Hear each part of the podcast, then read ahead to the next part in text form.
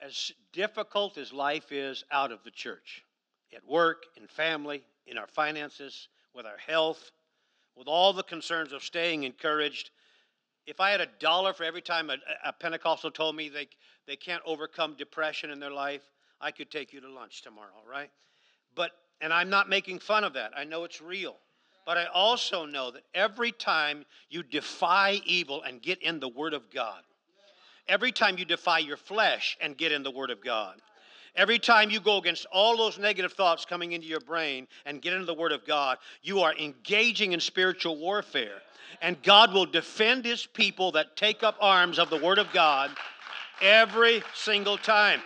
Knowing how difficult it is out there and coming in here and just sort of morphing into a worship posture leaving all, all, that we can out there and coming into here and suddenly just throwing all the weights and burdens off of our shoulders so we can praise the Lord is easier said than done. But if He's doing it, that means I can do it.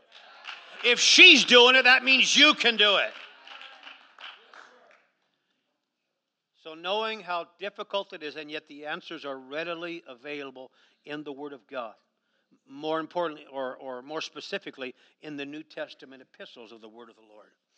I asked these people to give me their best, their best advice, their best piece of advice on staying saved, and I'm being so loose when I use that term, but I mean like in tune with God on fire with the Holy Ghost.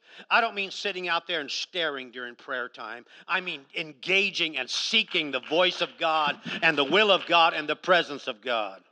I'm talking about being more than just a member, but I'm talking about being a difference maker. How do I how do I get to the place in life where I can be a difference maker in spite of all I'm dealing with out there, in spite of all that they're dealing with out there? There's got to be a key. It's not just that you're carefree and I'm not. There's got to be something that you've put to work in your life. And I ask for one word answers with an explanation.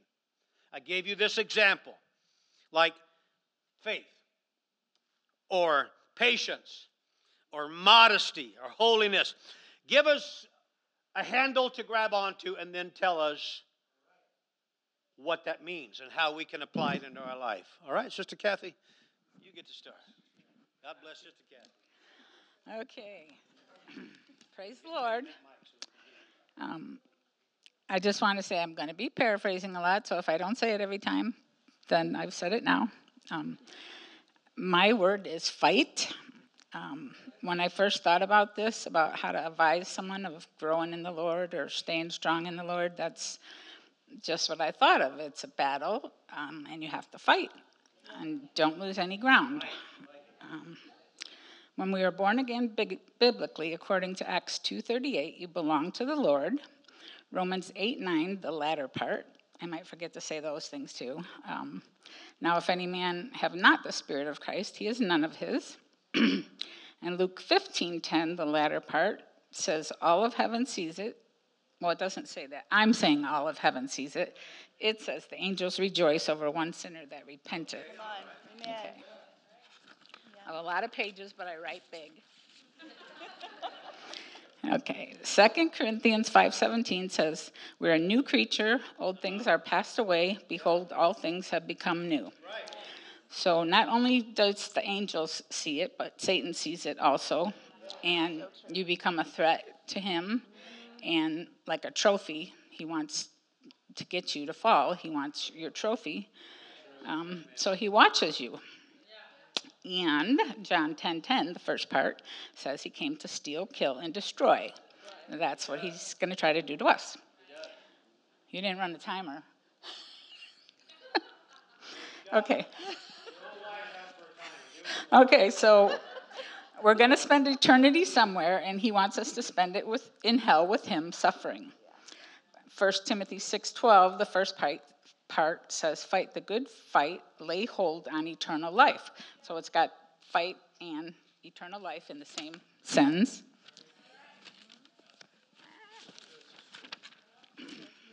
So the battle is nothing new. Um, way back in Genesis 3:15, after Eve succumbed to temptation.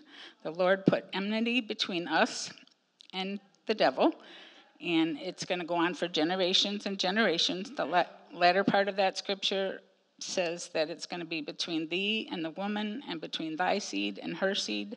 The seed is your offspring, your kids. And enmity, when I looked it up, the most common thing was mutual hatred. So, whoa, that's loud. We're in a spiritual battle. Um, the Bible assures us it's real. Ephesians 6:12 says, "We wrestle not against flesh and blood, but against principalities, against powers, against the rulers of darkness of this world, against spiritual wickedness in high places." So that one just makes me say, "Wow!" Like, you know, if you don't know you're in a spiritual battle after reading that, then I don't know, seek some advice somewhere. um, so, right after this, um, we're told about the armor of God. And in Ephesians 6 16, one of them is the shield of faith, which will be able to quench the fiery darts of the wicked. So, battle, weapons, fiery darts, kind of all goes together. Um, the apostles and dis- disciples had to fight, they had to endure. In Luke 22, 31 and 32, the Lord told Peter that Satan hath desired thee to sift you as wheat. But I have prayed for thee that thy faith fail not. So we know that the Lord is on our side. In 2 Timothy 4 7, Paul fought. He says, I have fought a good fight. I have finished my course. I have kept the faith. And we know many of them were hated and beat and put in prison. Um, and even Jesus was tempted um, by the devil. Matthew 4 3, after he fasted 40 days, he was hungry.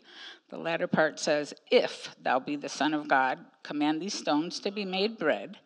And then Matthew 4, 5, and 6, he takes him up to a very high place and says, If thou be the Son of God, throw thyself down, for it is written, he knows the word of God. He shall give his angels charge over thee, and in their hands they shall bear you up, lest thou dash thy foot against a stone.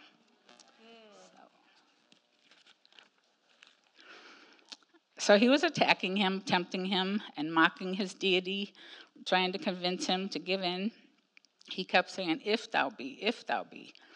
And 1 Peter 5 8 says, Be sober, be vigilant, because your adversary or enemy, the devil, as a roaring lion, walketh about seeking whom he may devour. So, my first advice would be believe you're in a battle, a spiritual battle, and fight. Be diligent, steadfast, and aware. When you're in a battle, you need to know some things about your enemy, and you need to know some things about yourself. Um, 2 Corinthians 2.11 says we are not ignorant of his devices. Yeah, come on. He watches, he sees what trips you up, and he keeps doing what works. Knowing ourselves, we need to learn our triggers, things that trip us up, things that tempt us, things that weaken us. Um, it could be certain thoughts, people, places, whatever changes your attitude, things that you watch, things that you listen to.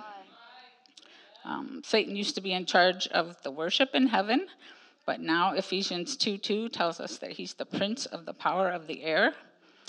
And with me, music was always and is always a huge trigger. Um, I try to completely avoid worldly music because I know that it, it just instantly changed my whole countenance and how I feel and my attitude and everything. Um, 99% of it changes my attitude instantly.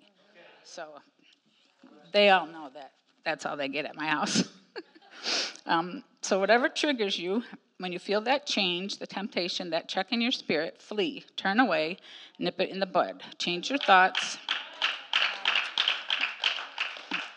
Do whatever you have to do to avoid the trap. Look for the way out. 1 Corinthians 10:13, the first part, paraphrased, tells us we're not facing something new to mankind, and in the latter part it says God will with the temptation make a way out. So it's not anything special. Other people have been tempted with it, and He will give us a way out. We just have to look for it.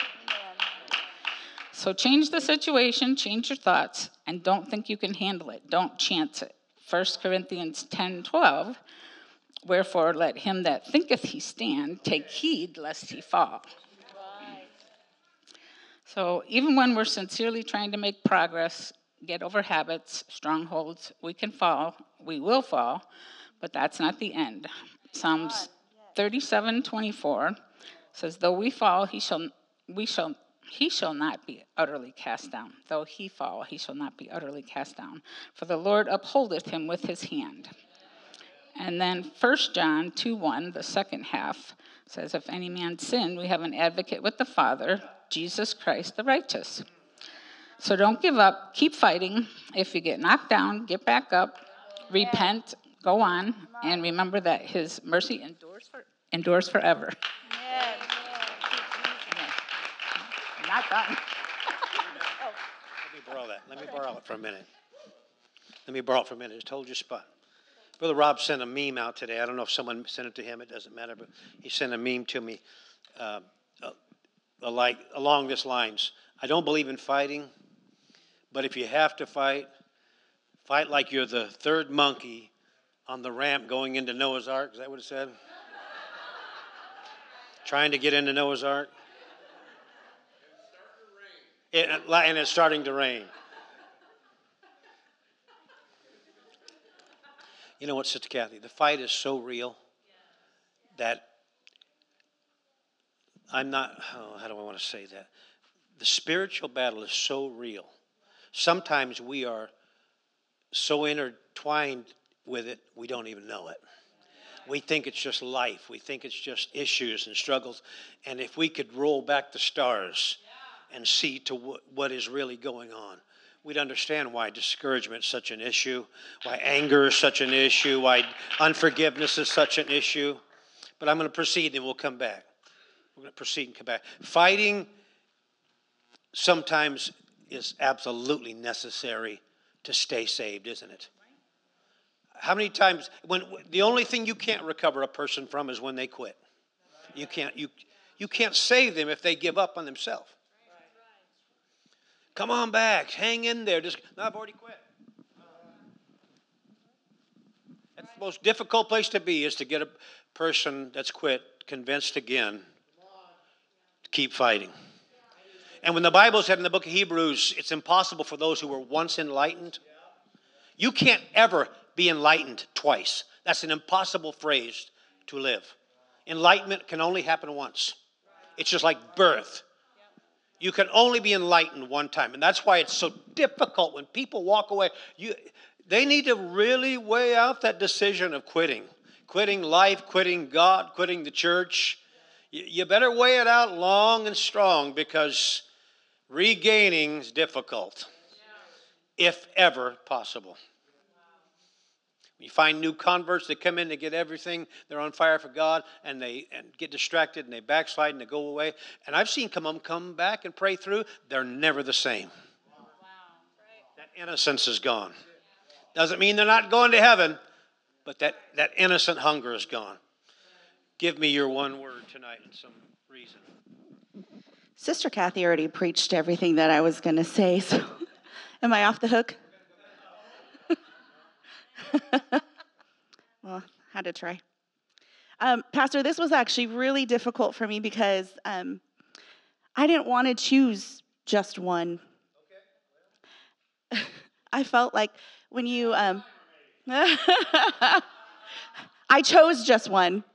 I chose just one, but it was really difficult for me um, to think about what it would take for somebody to remain saved. And when he asked this question, it was like, those old school ping pong ball, uh, or those old, what are they called? Not ping pong. You know, you pull the you pull the thing and the ball shoots. Pinball. I felt like that was going off in my head, all over the place. So it was really difficult for me to finally narrow one down, but um, I did. And when I began to really look back at my own life and my make it or break it trials, what I found um, that made the biggest difference for me was that I made up my mind to contend. And that was the word that I chose was contend. Contend for your faith. And it goes right along the lines with Sister Kathy. But I did a search um, to find out what that word meant And it said this contending means to fight while standing on the very thing being assaulted. It means to stand against all who undermine it. And I don't know about you, but I want to contend for my faith. I don't want to hand it over to the enemy when things get tough, but I want to hang on. Um, Ephesians 6 16 says, Above all, taking the shield of faith, wherewith you shall be able to quench all the fiery darts of the wicked. I think it's pretty safe to say that in all of the battles that we face in our walks, our faith is probably attacked the most. The enemy launches fiery darts at us like bitterness, offense, discouragement, condemnation, doubt, fear, temptations, feelings of inadequacy, and all of these things are meant to destroy us and to bring our walks and our faith to nothing. But we can contend. So, how important is it for us to contend for our faith?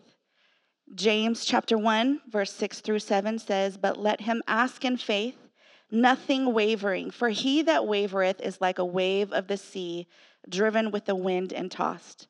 For let not that man think that he shall receive anything of the Lord.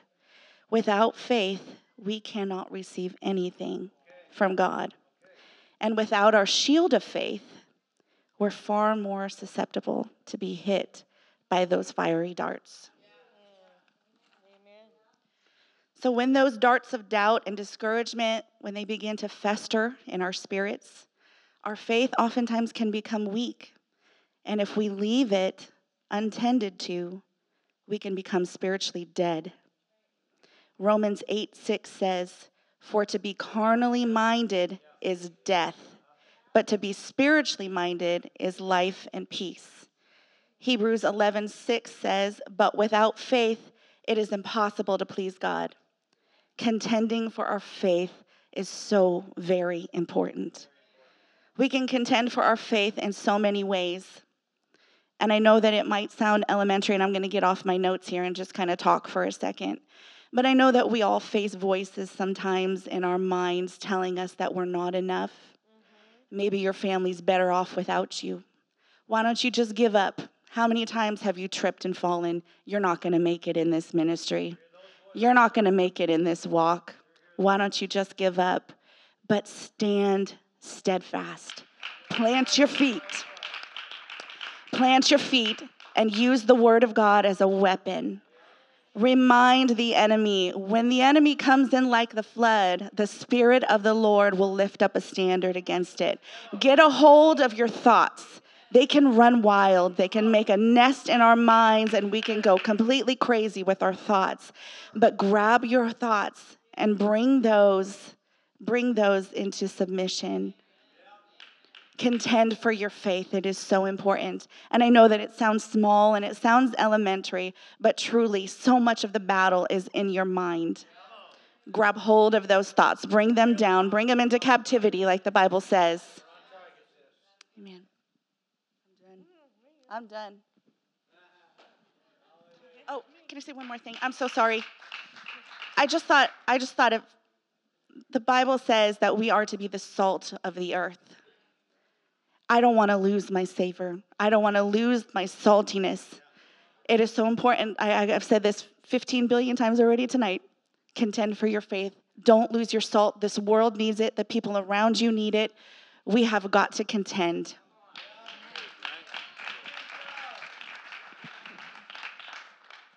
Brother Andre, you have to be a fighter, right? Spiritually, you got to fight things that are trying to get inside of your your walk with God. Sister Kathy, just suppose with me a situation arises in your family or in your health or just in general life areas. Um, and I, I kind of already know the answer to this, but I'm, I'm asking you to go back to your note where you left off. But are you typically a fighter or are you an agreeer with the group? If, if stuff goes on in your life and it's like you feel you feel like the mass in the circle is going this way. And I'm not talking about moral issues or nothing like that, just life stuff. Are you usually the type to stand up and say no, no, no, no, no, or you go with the flow to keep peace in the in the movement? And again, not moral issues here, just life. Absolutely, I am a go with the flow and keep the peace person. Um, I don't ever want conflict. With people or? Okay, so. I just need you to convince me what I'm saying to fight, to be something that I'm not people or? Okay, so.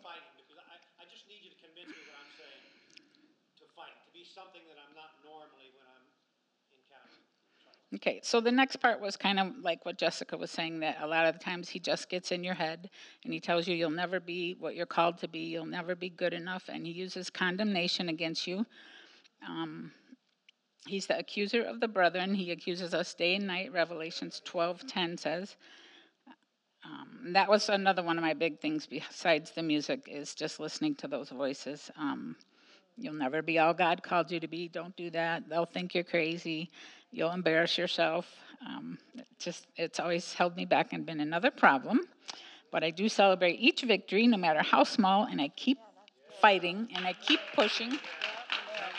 And the other main thing is just so what if you don't feel like you're in a battle? Um, the devil isn't trying to ruin your walk with the Lord. Why not? Why isn't he trying? Um, if we just come to church and then leave and live like the rest of the world and leave our walk behind, then he doesn't care. Right. He doesn't have to bother us. Um, but the Bible says in 2 Corinthians 6 17, Wherefore, come out from among them and be separate, saith the Lord, and touch not the unclean thing, and I will receive you. So the devil knows um, that he has a short time in Revelations 12, 12 12. So you just have to believe you're in an active spiritual battle. Pay attention, fight. Um, Philippians 2:12 says, "Work out your own salvation with fear and trembling." And if we don't feel like we're being attacked, ponder that and ask yourself, why not? If he knows he only has a short time, why isn't he worried about us? Why isn't he worried about you? Um, and we can win. Um, Matthew 24 and 13 and many other places says, He that endures to the end shall be saved. So endure, go upstream, go against the flow. And then the end of the book says we win. um, mm, that's about it. Stay in the race, fight, look back. I mean, don't look back. Um, that's the last thing, but not the least thing. Proverbs 26 11. As a dog returns to his vomit, so a fool returned to his folly. So don't look back to where you came from and don't think that was better. Fight and remember, Amen. praise works. Yeah.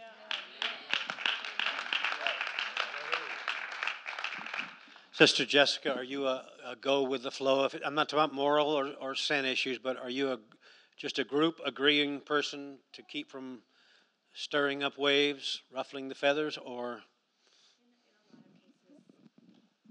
In a lot of cases, yes, but when it comes to what I stand for and what I believe, um, I don't feel like compromising is worth it at that point. There's nothing worth. What if someone very near to you wants to compromise? Sorry. I can't do it. My my walk, my salvation um, is more important to me than a relationship with anybody else. So,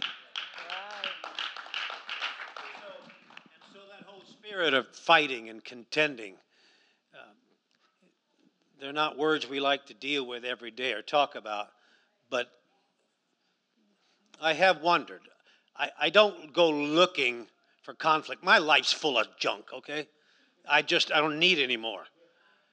But I've heard it said forever. It's only people that are making a difference that the devil's trying to disrupt them, discourage them, trouble them. You got to fight. Anybody can lay down and quit.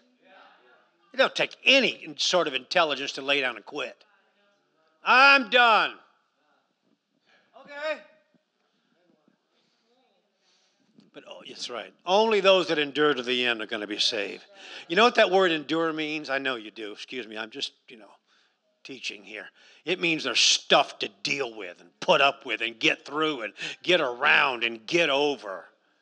So if I'm sitting across the table for you at the coffee shop and I'm telling you it's, it's tough living for God, I don't know if I can endure these trials anymore. You're going to tell me, hey, keep fighting. Keep fighting. You're going to tell me, don't ever quit contending. Fighting. It's this. All right. Thank you very much. Timer, please. No, joking.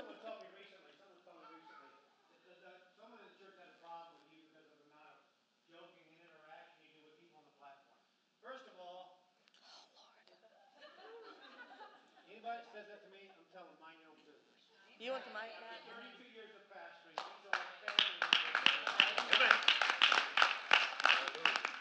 These are family members to me. I want to joke around with my keyboard player or goofball with my guitar player. I'm, I'm not answering to you for that. My motives are right, I promise you. My motives are right. And if all you can do is shoot at me for having, trying to make the platform a minor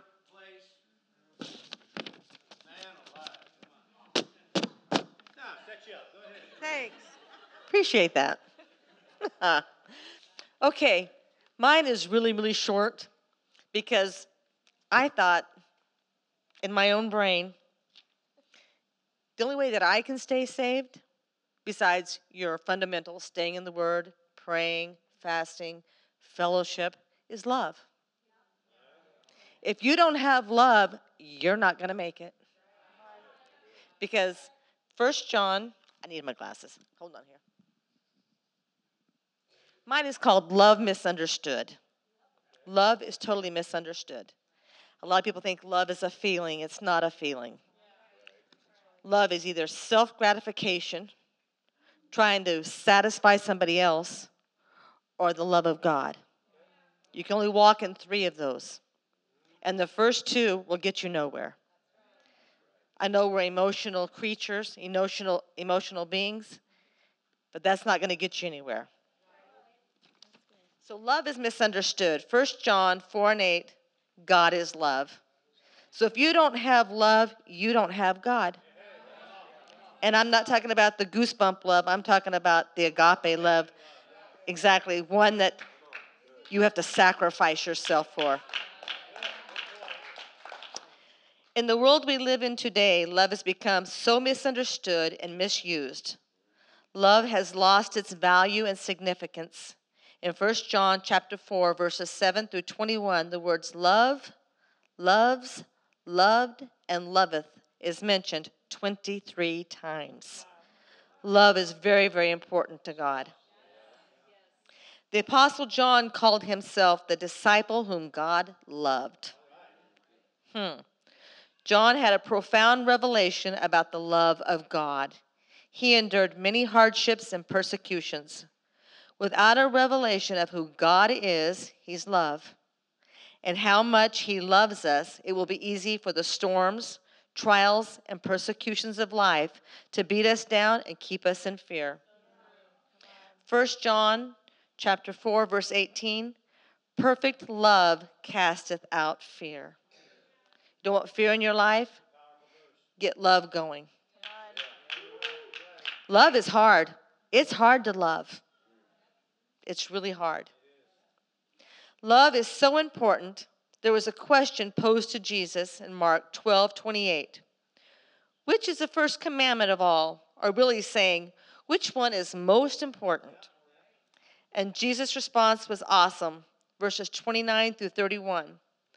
The first of all the commandments is Hear, O Israel, the Lord our God is one Lord.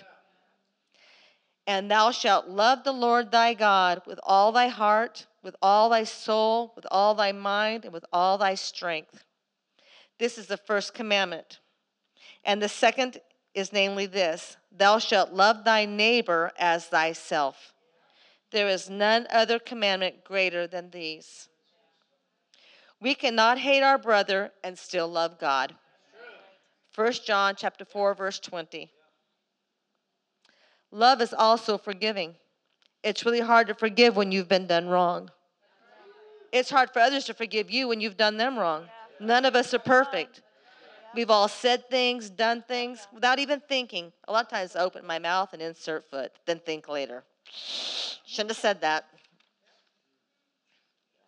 If you look at Gomer over in Hosea, no matter how many times she was unfaithful to Hosea, his love for her to forgive and reconcile was many, many times. And that is actually an allegory to show us God's forgiveness and love to us. We're to love each and every one of you or us as God loves us. 1 Corinthians, and I want to sum it up in 1 Corinthians chapter 13, verses 1 through 7. Though I speak with the tongues of men and of angels and have not charity, which is love, I am become as a sounding brass or a tinkling cymbal. Hmm. And though I have the gift of prophecy and understand all mysteries and all knowledge, and though I have all faith so that I could remove mountains and have not love, I am nothing. And though I bestow all my goods to feed the poor, and though I give my body to be burned and have not charity, not love, it profiteth me nothing. All the good works you do, and if you don't have love, it doesn't mean nothing. Love suffereth long and is kind. Love envieth not. Love vaunteth not itself. It is not puffed up doth not behave itself unseemly, seeketh not her own, is not easily provoked, and thinketh no evil. Love does not rejoiceth, rejoiceth not in iniquity, but rejoiceth in the truth. That's why truth is so important in your life. Who God is, is love, truth. Love beareth all things, believeth all things, hopeth all things, and endureth all things. You can't have a successful marriage without love. You're going to go through hard times. Not that I'm going to satisfy you, I'm going to satisfy myself. It's that agape love. Sacrifice yourself. It's so, so important. Your marriage will not make it without that lasting love. It won't work. It's not me or you, it's us. And that's the way it is in God's body. It's not me, it's not you, it's us. So when one hurts, we all hurt. When one has done somebody wrong, we all forgive. We all love. So without love, I can't make it to heaven. So I strive my best. That's why I tell each one of you, I love you. I really do love you. Because I know if I don't love you, I'm nothing and I'm not going nowhere.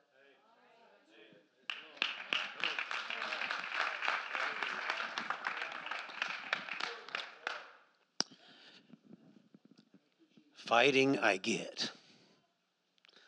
Contending, I understand.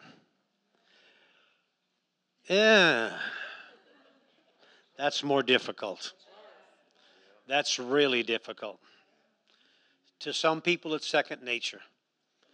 To the rest of us, it is a fight. How do you, I, am just asking you this. I'm not looking for a particular answer. I'm asking you like I'm sincerely looking for knowledge. Answer this question. How do you love unlovable people? People don't love themselves, don't respect anybody. How do you love people like that?